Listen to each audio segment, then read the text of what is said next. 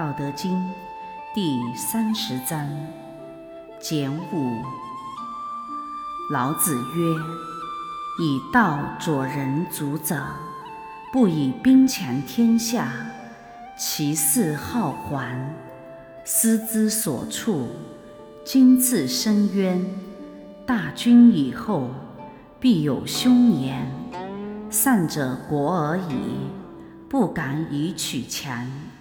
果而勿惊，果而勿伐，果而勿骄。”果而不得已，果而勿强，勿壮则老，是谓不道。不道早已。意义：以道辅佐人王君主的人，是不靠武力和法治来逞强和治理天下的。世界上的一切事物。都是善恶有报、因果循环的。军队到过的地方，农时物，田园荒，荆刺杂草丛生。战争过后，死人的冤质之气化为流行瘟疫，必然会产生凶荒的年景。有道的仁义善良之师。征战用兵打仗之时，只要有了战果，就会停止；战斗一旦有了结果，就会不敢继续攻战，而争斗逞强。有了战果而不能炫耀自夸，有了战果而不能再战征伐，有了战果而不能骄傲自豪。有了战果是迫不得已，这就是有了战果不敢继续攻战、争斗逞强的原因。万物一旦壮大强盛，就会衰老败坏，因为这违背了大道虚静柔弱的原则。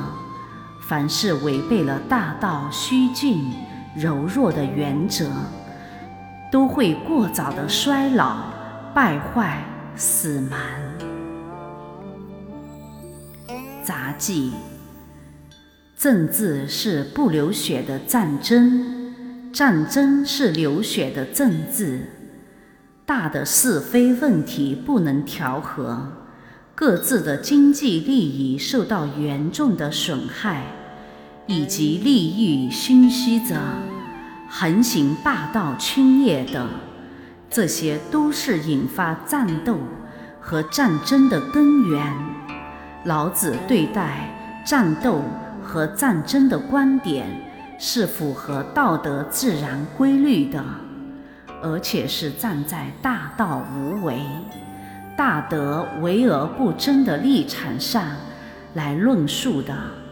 老子倡导，不得已而战之时，善战者要果而已，果而勿强，要节省和控制武，唯有节武者才是善者。修行者要修出功果出来，一旦有了功果，就要慎之又慎。切忌乱用功果逞能，炫耀自夸，加速有为，骄傲自大，要以防不测。因为人生苦短、短暂，人生有限，善者不得已而修禅身超脱之功果。修行者。声称入世，立功建业要有为；功成出世，脱俗循循要无为。勇于有为，顺其自然；勇于无为，时应自然。只有无不为者，才能逆其自然，改造自然。功果者。金丹之体，先天慈悲之本性。修行者皆为后天反先天，复还先天之本本面目。未破生之童真之体，如能相对而动，遵道而行，既无偏执，又无简虑，可执尊神。化之欲而速成，为什么同尊纯阳之体得道者少呢？因为儿童少年识神无知，破漏者修行要先补漏主基，补漏之法还其精，复其血，再度纵谱青春曲。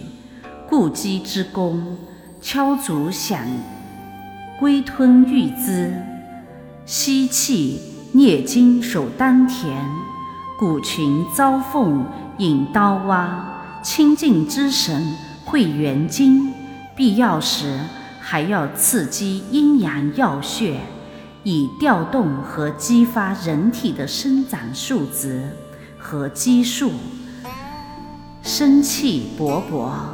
而后才能谈潜心修行，炼丹火候之秘诀，真师自然来真传。一切自作聪明的高功大法、秘诀绝技，全部都是徒劳无益的。这些有为宫中的高级善成功。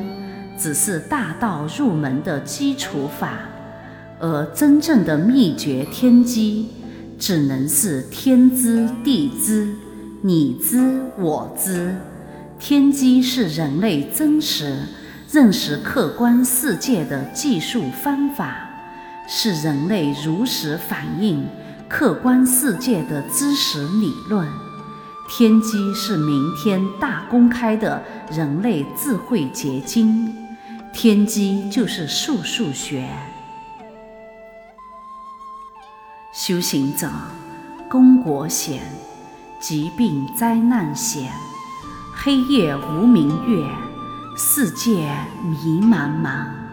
修行者有疾病灾难，这是大好事，勿惊，勿忧，也勿喜，顺其自然。公元疾病愈，得满灾难除，功德圆满，福寿康乐。什么叫功？财施。什么叫德？法舍。施舍就是功德。出家之人少疾病灾难，非功德之大事，不能承载道之大气。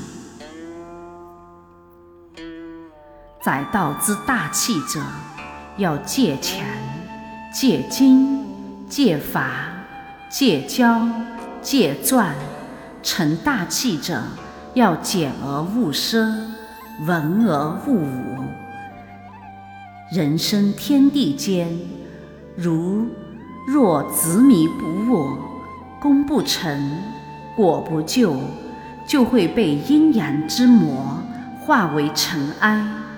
不但不能旋转乾坤，免回造化，重塑今生，还将被阴阳二气缠绕，摧残戏耍，痛苦不堪，无有自如潇洒。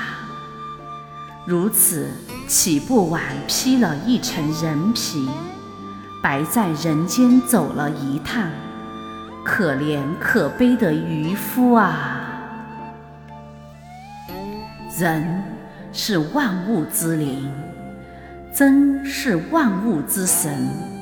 功果成者，我命由我不由天。功果之运用无穷，法力无限。食神稍加点化，有意无意有圣旨，元神自然显威灵。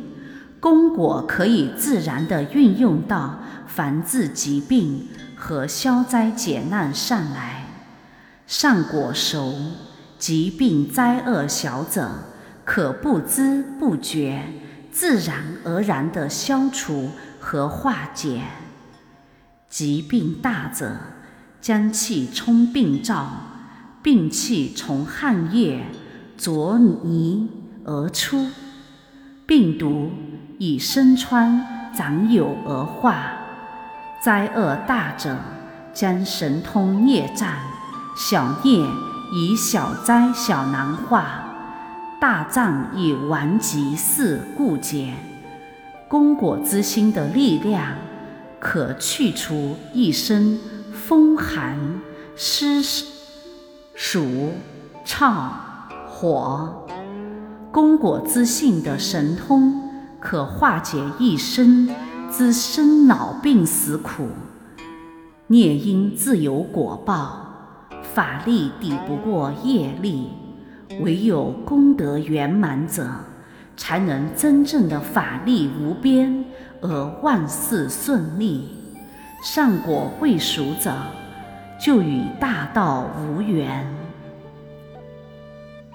武斗和战争，人生的疾病和灾殃，这也是不可违背的自然和规律，既是自然。就要顺，顺则生，逆则蛮。不得已时，善者可以参与斗武和战争；要战而不争，无可奈何。修行者也不可避免疾病灾殃，要忍而受之。神仙也有劫难呢。一切形象皆为阴阳之魔，修行修综合，太极图阴阳要平衡协调，才能有规律的自然旋转。自然旋转的速度勿慢，慢则易停滞不前；勿快，快则走火出偏。综合是无极大道的自然道场。天综合，宇宙星云有规律的运行，井然有序，经久不息。地中和，地球的规律运行，四季分明，繁衍不息。人中和，人生将和谐圆满，身心康乐，吉祥如意。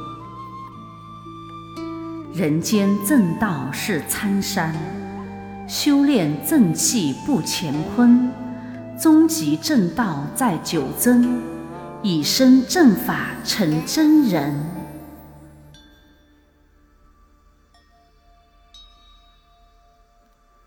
愿道德之声传遍世界，充满宇宙，得满人间，功德。无量。